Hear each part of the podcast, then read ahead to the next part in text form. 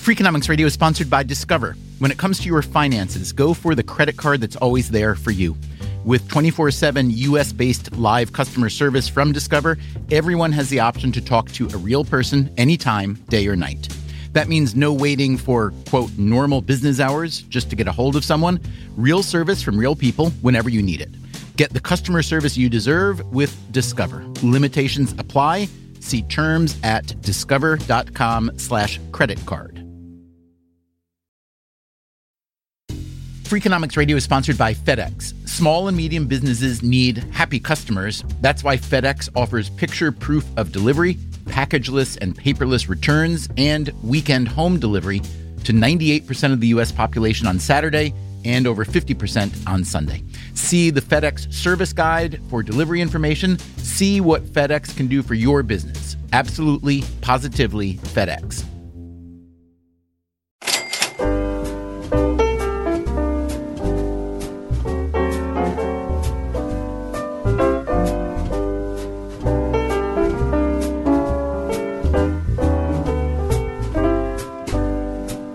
Just over 60 years ago, on December 1st, 1955, an African-American woman named Rosa Parks refused to give up her seat to a white passenger on a city bus in Montgomery, Alabama. The driver said that if I refused to leave the seat, he would have to call the police, and I told him, just call the police. Parks was arrested for violating segregation laws. This news soon reached a little-known Baptist minister named Martin Luther King Jr. And we had a meeting at my church the next night and discussed ways of dealing with this and protesting such a grave injustice. At that time, we decided that we would have a bus boycott beginning on Monday, December the 5th. King became the lead organizer of the Montgomery bus boycott, the first major organized action against racial segregation in the United States. At present, we are in the midst of a protest, the Negro citizens of Montgomery, representing some 44% of the population. 90% at least of the regular Negro bus passengers are staying off the buses, and we plan to continue until something is done. King and his allies set up carpools and other ways for people to get around. A few days after we started, the bus officials wanted to end segregation almost immediately because they were losing so much money a day. But the city commission held out, contending that on the basis of the city ordinances and on the basis of state laws, they could not and they would not integrate the buses. The Montgomery bus boycott lasted for 381 days. Finally, the Supreme Court's decision came declaring bus segregation unconstitutional, and this brought about an end to segregation, and we went back to the buses on an integrated basis. Let's put aside for a moment the impact, the political, social, and human impact of the integration victory. Let's look at this from a different angle. What is the moral of the Montgomery bus boycott? It would seem to be that boycotts work, right? As the story is told in our history books, a brave woman named Rosa Parks took a stand by keeping her seat, and her arrest led to a boycott, which in turn led to history being made. Today on Freakonomics Radio, we ask a simple question. Do boycotts work? Let me warn you right now, the answer is not as clear-cut as you might think. If the media coverage doesn't go away, then it does add up and it can be a pretty sizable effect on the company's stock price. There are a variety of empirical papers that point out that the economic impact of boycotts is limited. Boycotts almost surely will never work.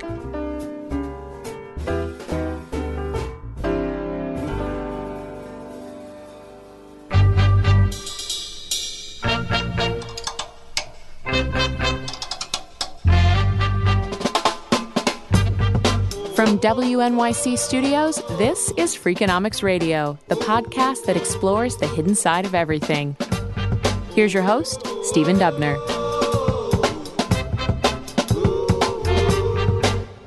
It would certainly seem as if the Montgomery bus boycott accomplished its goal. Or did it? Being able to identify the actual causal impact of the Montgomery boycott is very difficult, probably impossible. That's the political scientist Daniel Diermeier. Yeah, like a deer, you know, the thing with the antlers, and then Meyer. He's a pretty important fellow. I'm the dean of the Harris School of Public Policy at the University of Chicago. Now, what does Diermeier mean when he says it's impossible to identify the actual causal impact of the Montgomery boycott? Well, as is usually the case, the world is a bit more complex than the headlines would have us believe. Let's go back to Rosa Parks on the bus in December of 1955. Parks wasn't some random bus passenger. Contrary to the folkloric accounts, Mrs. Parks was not too tired to move from her seat. I'm reading now from the website of the NAACP, the National Association for the Advancement of Colored People, which, despite its antiquated name, is still, and especially was then, a civil rights powerhouse. Some more from that website. Rather, she had been a knowledgeable NAACP stalwart for many years. Rosa Parks, at the time of her arrest, worked as a seamstress, but also as a secretary to the president of the NAACP's Montgomery chapter. And she was hardly the first African-American arrested in Montgomery for not giving up their bus seat.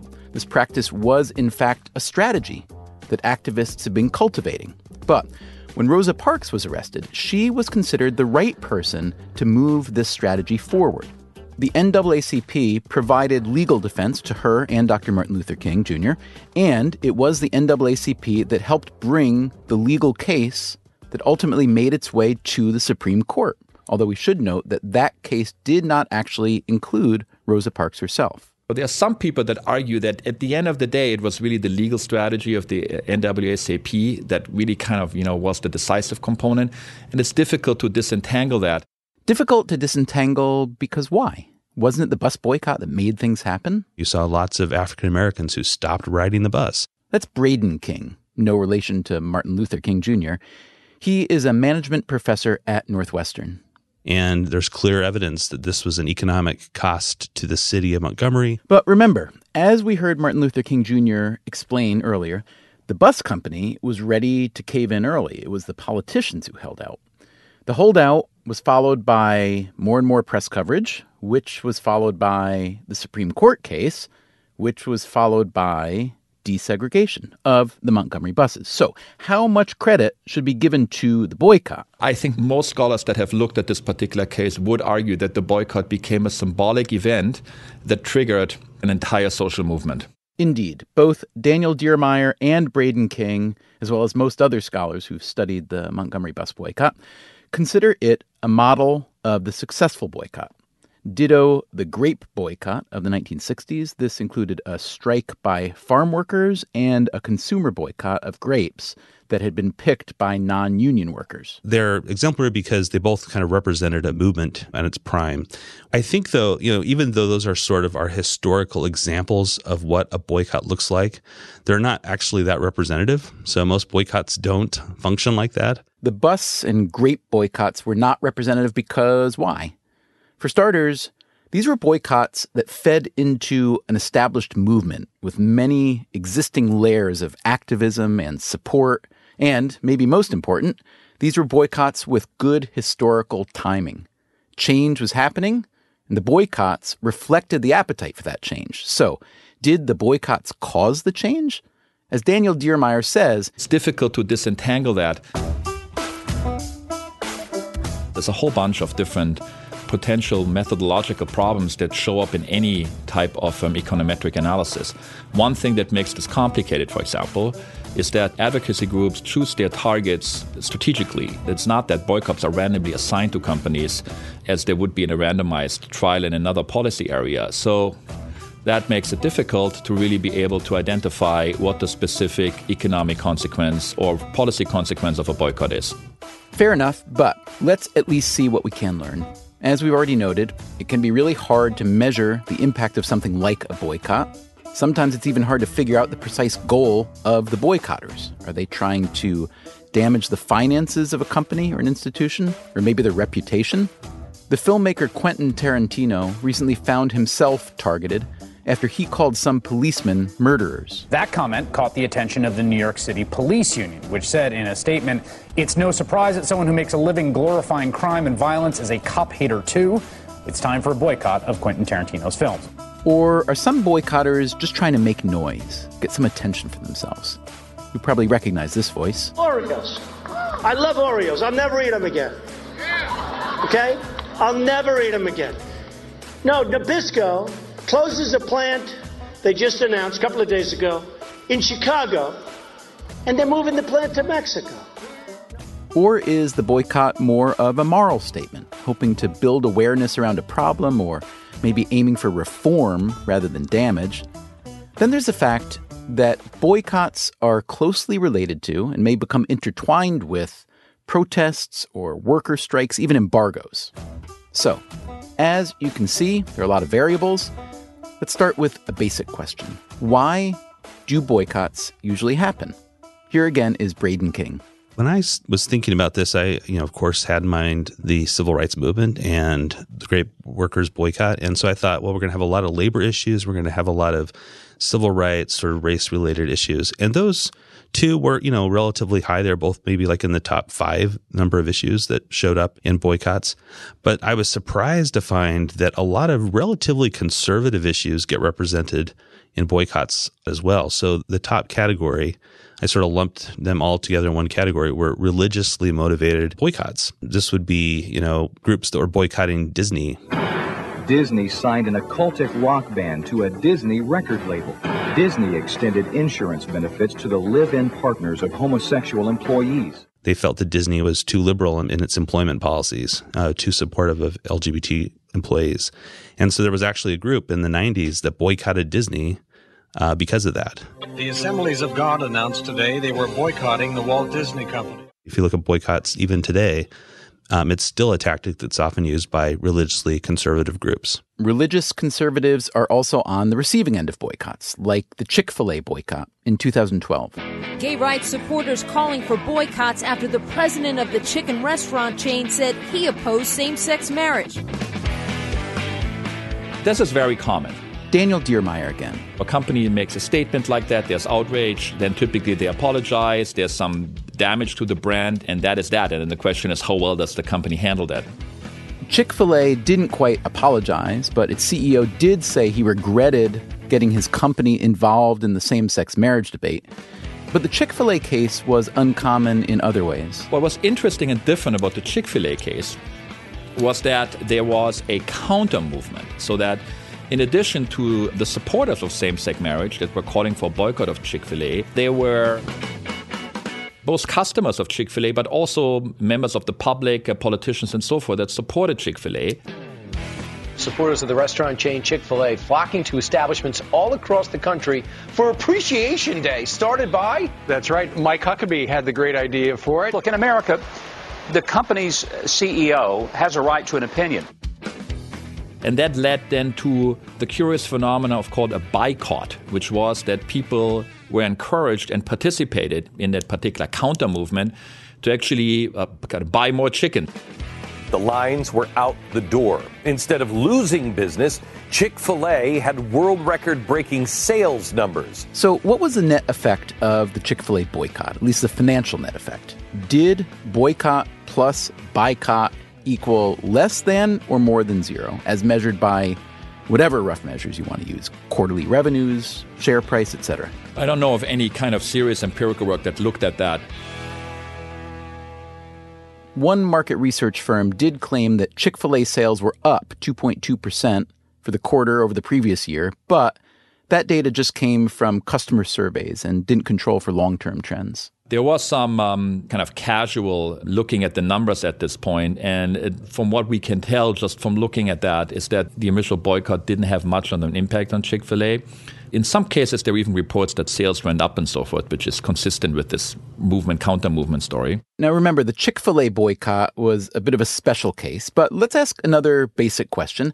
How well does this kind of boycott usually work? Boycotts almost surely will never work. That's Ivo Welch. I'm a professor of economics and finance at the Anderson School at UCLA. What makes Welch so skeptical about boycotts? It goes back to apartheid South Africa.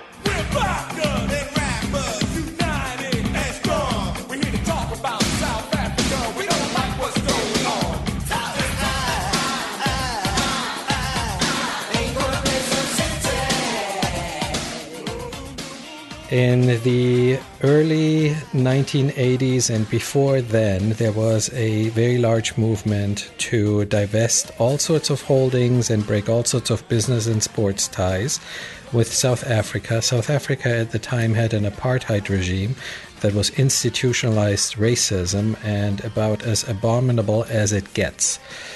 So there were a lot of protests by students on campuses at Columbia, which is where I was at the time. Apartheid kills! Columbia pays the bills! Apartheid kills! Columbia pays the bills! There were sit-ins. There was a big movement to divest the pension holdings. Columbia has $39 million invested in South Africa. Banks actually had to have different requirements if they wanted to invest in South Africa. The tax laws were changed. There were all sorts of coordinated actions. They were not just in the United States, but all over the world, all designed to bring the South African regime to its knees, or at least have an influence on the perception of the public about South Africa. It was generally assumed that the divestment campaign hurt the South African economy and hastened the end of apartheid. A symbol of black resistance to apartheid, and to many he became a martyr. Tonight, he is a free man. As hundreds of people cheered, Nelson Mandela walked from the prison gates to freedom. So, was that the case? Was the boycott the lever, at least the economic lever, that helped pry South Africa out of apartheid? Roughly a decade after apartheid ended, Welsh and some colleagues tried to answer that question. If you had asked me before we had done this study, I would have said this is something that seems quite reasonable to try.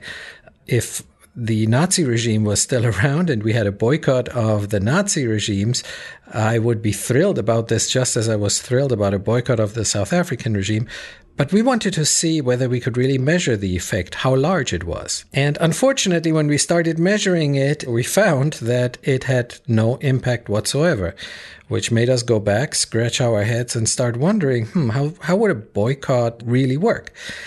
And when we started to think about it, it became fairly clear, fairly quickly, that the boycott was never really fully enforced. That is, there were always easy ways to get around the boycotts.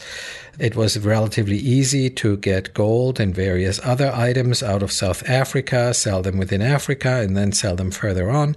So in the end, there were just a lot of different ways to escape the boycott. Not only did the South Africa divestment movement not seem to have played much of a role in ending apartheid, Welsh says it didn't even really hurt South African companies. So if you think about somebody who holds stock of a South African company, if they decide to sell their shares, it will take about a microsecond before there's another buyer to be found in the public markets. So it's very, very easy. The demand, supply of shares in the stock market is extremely elastic. And your decision to boycott, that is, to divest yourself of the shares, isn't going to make a difference. Now, if you could make it so that everybody in the world who wanted to hold South African stocks wouldn't have bought any shares from South Africa anymore, it would have made a difference. However, that wasn't the case. In reality, in real life, there were just too many people that were willing to hold the shares, and they immediately snapped up all the shares that people were willing to sell. So, despite a coordinated global effort by activists and institutions, Welsh and his colleagues found that South African firms were essentially unharmed by the boycott. Here's another example. When the U.S. invaded Iraq in 2003 to get rid of Saddam Hussein, France opposed the American-led war. How did Americans respond? Some people started calling French fries freedom fries. Others suggested boycotts of things like Le Cirque, the famous French restaurant in New York. This provides a good example of how boycotts can be fantastically off-target. This restaurant, a great French restaurant, Le Cirque, it's owned by an Italian family. Do you want to hurt Italians? It is employing probably 90% people who are New Yorkers who've come from everywhere in the world. Do we want to hurt them? Their suppliers are from everywhere. All we're doing, any kind of boycott, is simply shooting yourself in the foot. There were also widespread calls for an American boycott of French wines. According to three economists who later analyzed the data, we show that there actually was no boycott effect. So, why is there often no boycott effect? One reason may be that boycotts get a lot of attention. They're a good, easy, spicy story for journalists to cover, which gives the impression that the outrage is larger than it really is. Boris Johnson, the mayor of London, recently went on a trade mission to Israel where he was asked about a group of British academics urging a boycott of Israel over its Palestinian policies. The supporters of this so-called boycott are really just a bunch of corduroy-jacketed academics who have no real standing in the matter. But if most boycotts of this sort tend to be relatively ineffective, what about a more formal, more muscular version of a boycott? Like a government embargo. So the first place where boycotts or something like this has made a difference is probably Iran. Ivo Welch again. We were very good in having international sanctions that Iran finds very hard to circumvent. That just simply means that Iran doesn't have easy substitutes for what's being embargoed upon them. They don't get the goods from Russia, they don't get it from Europe, they don't get it from the US. Similarly, there's an embargo on North Korea. That seems to be fairly effective.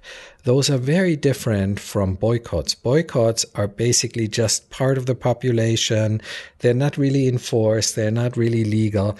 They are very leaky, so those have never worked as far as I can tell. Embargoes may work, boycotts almost surely will never work. There's one more reason a certain type of consumer boycott doesn't work. It's because they're sometimes just stupid. Every now and again, people who are upset over the price of gasoline will declare a no-gas day. They'll send around a chain email saying that if everyone refrained from buying gas for just one day, here, I'll read from one of the emails, it would hit the entire industry with a net loss of over $4.6 billion. We can make a difference. If they don't get the message, we'll do it again and again. So what's the problem with a boycott like this? Even if everyone in the U.S. didn't buy gas for one day, today let's say, they're still going to buy the gas tomorrow that they use today. So if you have a no driving day boycott, that might accomplish something, but a no buying gas day wouldn't hurt the oil companies at all and would just make long lines for everyone at the gas pumps the next day. Coming up on Freakonomics Radio, what's it like to work for a company that is the target of boycotts? I'm a scientist at Monsanto. Also, our academic guests get into a little spat. Well, I would suggest that he start a hedge fund where he basically starts shorting those companies. And if you ever miss an episode of Freakonomics Radio, you can find the archive at Freakonomics.com or on iTunes, where you can also subscribe to this podcast. On the other hand, you should feel free to boycott.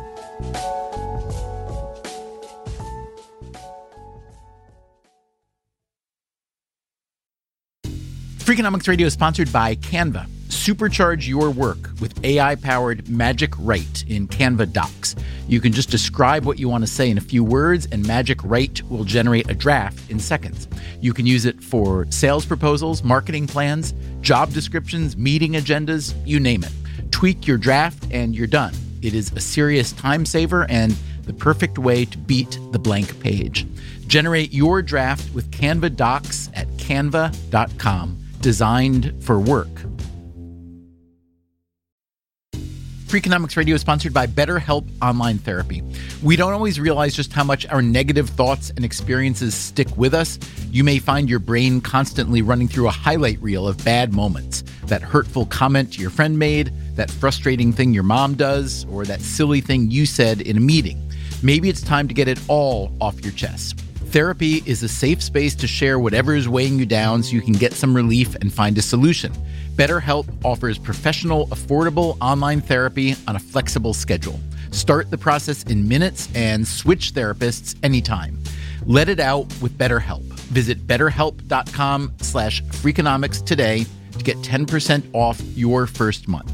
That's betterhelp, HELP.com/freakonomics. Freakonomics Radio is sponsored by Cars.com. Have you heard about the Your Garage feature on Cars.com? Here's how it works. You add your car to your garage to track its market value and cash in when the time is right to sell. Track both your car's historical and projected value. When it's time to sell, easily secure an instant offer from a local dealership or sell it yourself on Cars.com. Start tracking your car's value with your garage on Cars.com.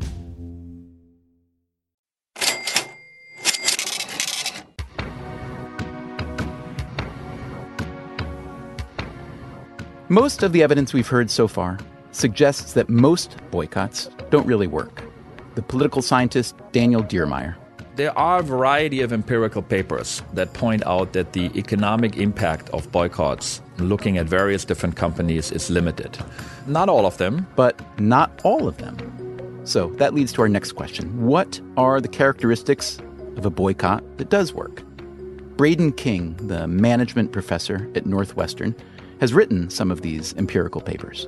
And one thing we have noticed is that boycotts tend to be more effective both in getting concessions and in generating negative stock price returns when they tend to be targeted against a single firm. So instead of a boycott of all French winemakers or all South African industries, a targeted boycott against one firm. But King also learned that even these boycotts can be weak because we are weak. There's some research that suggests that even consumers who are ideologically supportive of a boycott don't tend to follow through and support the boycott, either because they don't want to change their behavior. It's just hard to actually stop buying the product that you're used to buying, or because they never bought the product in the first place. Because of that, because there didn't seem to be a lot of evidence that boycotts influence consumer behavior directly, I was more interested in the announcement of the boycott. So I ended up focusing on the announcement date as the beginning of the boycott and then sort of ignored whether, it had any kind of subsequent effect on consumer behavior.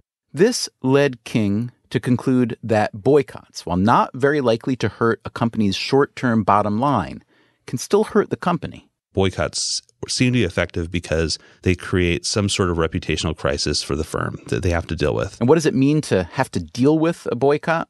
If you look at all boycotts that have received some minimal national media attention, about 25% of those boycotts lead to some sort of public concession on the firm's part. King found that targeted companies tend to make amends. If you look at companies that have been boycotted and compare them to other companies that are very similar to them in every way, except for they were not boycotted, that the boycotted companies tend to do a lot more pro-social behavior afterwards, or they make pro-social claims.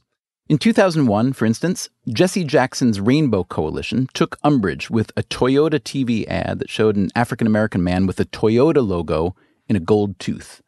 The Rainbow Coalition called for a boycott. Toyota apologized, pulled the ad, and, according to Braden King, pledged to increase their minority spending budget by 35%.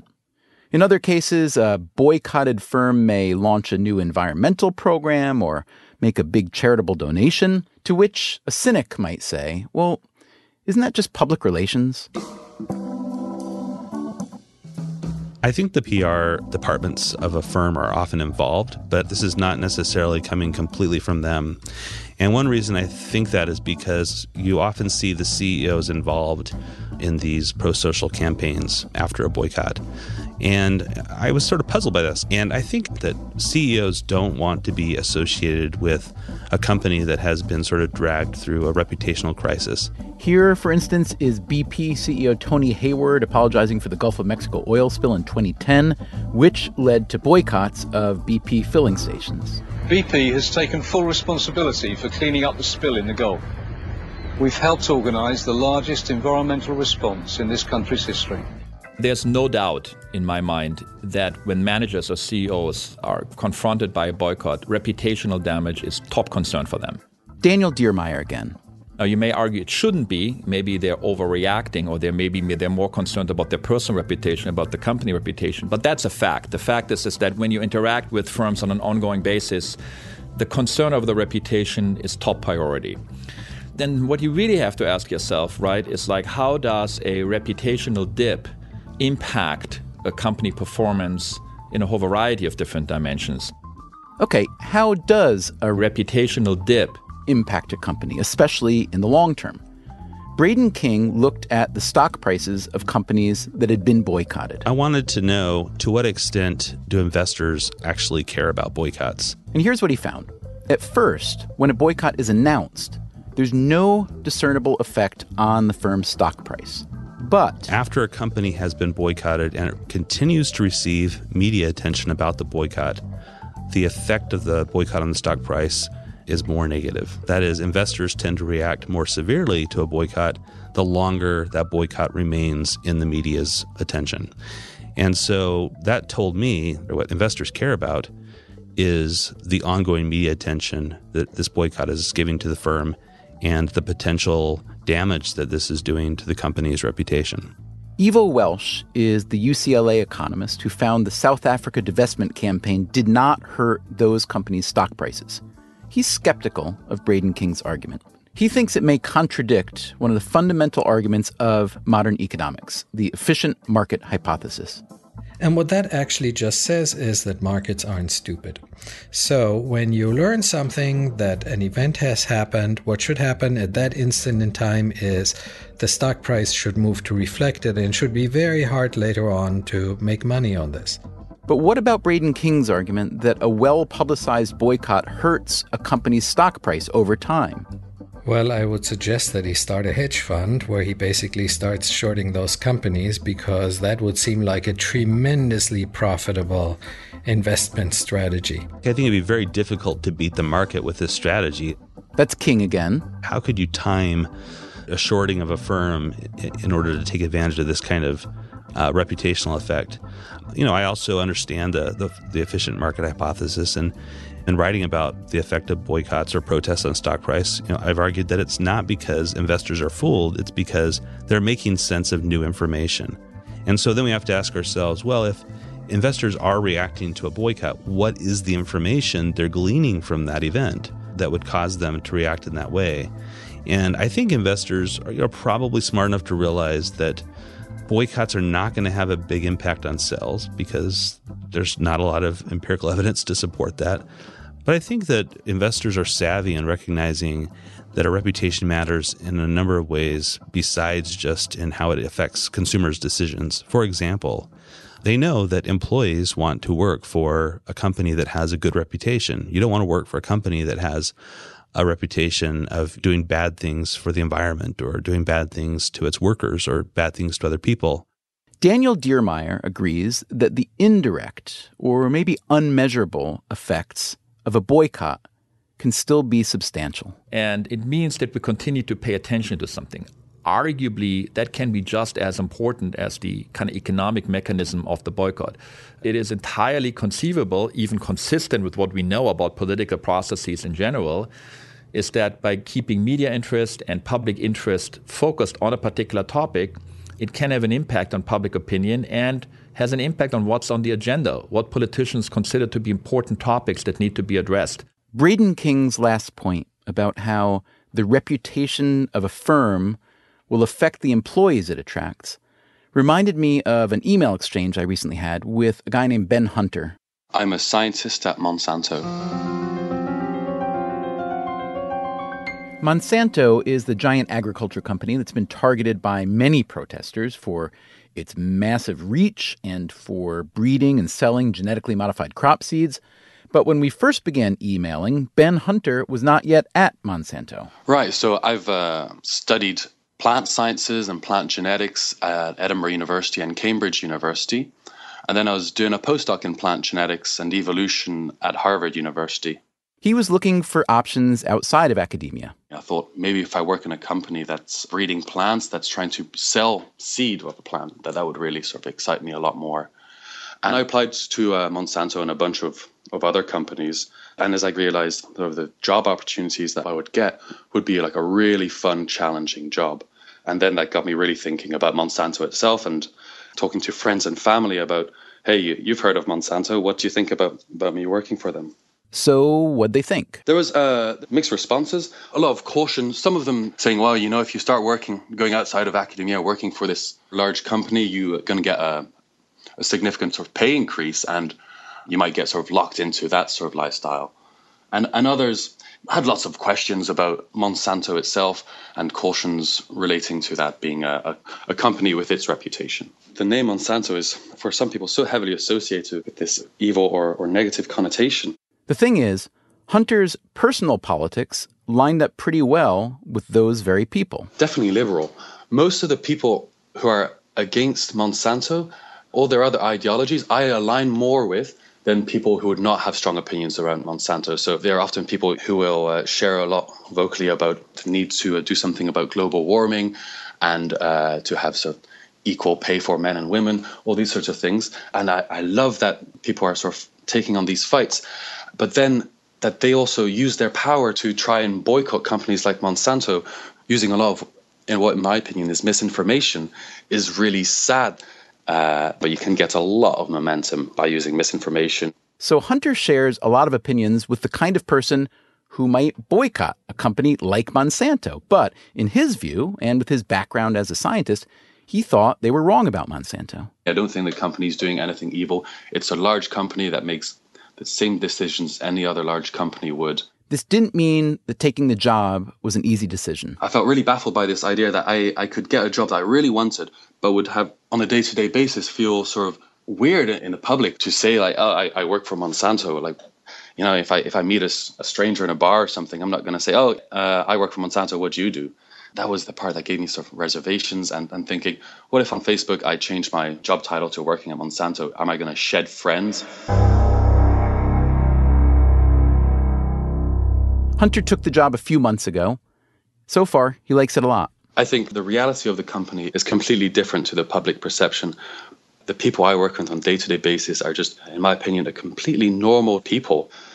The company's values are the values of a successful large company, and they are not what the public perception might have you believe, that they're out to rip off and destroy agriculture and farmers. All right, so that's just one man's story. It may or may not change anything you think about GMOs or big companies or anything, but it's a good illustration of the power of boycotting. Ben Hunter found a job he wanted with a company whose reputation had been, in his view, damaged. So the stigma imposed an extra cost on him, a cost that in the end he was willing to pay.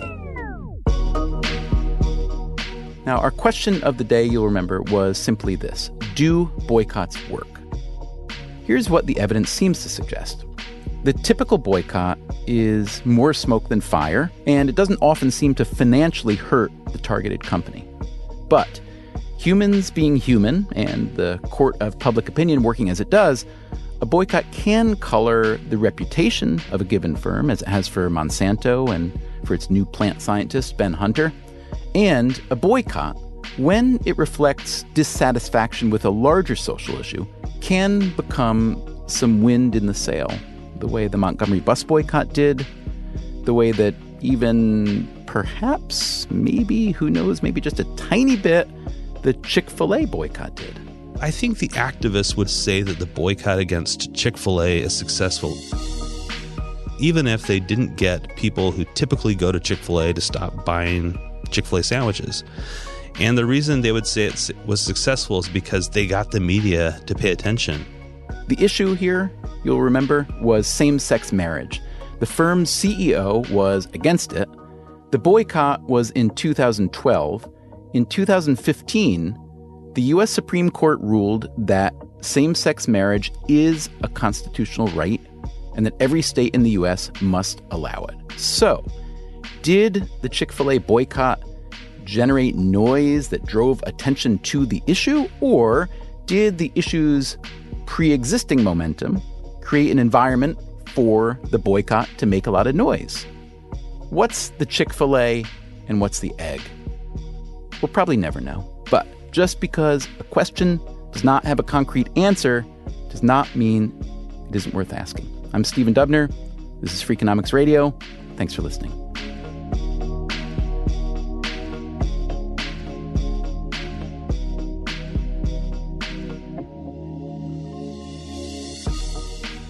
Freakonomics Radio is produced by WNYC Studios and Dubner Productions. This episode was produced by Greg Rosalski. Our staff also includes Irva Gunja, Jay Cowett, Merritt Jacob, Christopher Worth, Kasia Mihailovich, Allison Hockenberry, and Caroline English. You can find all our episodes at Freakonomics.com.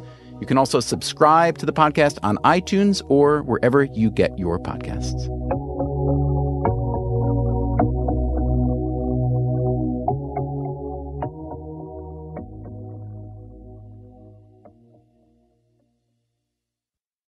People today can spend half their lives over 50. So it's good to be financially ready for what's important to you as you get older, like a family vacation. Cannonball! Or starting your dream business. Welcome to Connie's Coffee. How may I help you? AARP's trusted financial tools can help you plan for whatever your future holds. That's why the younger you are, the more you need AARP. Start planning today at aarp.org/moneytools. Life is a highway, and on it there will be many chicken sandwiches. But there's only one McCrispy, so go ahead and hit the turn signal if you know about this juicy gem of a detour.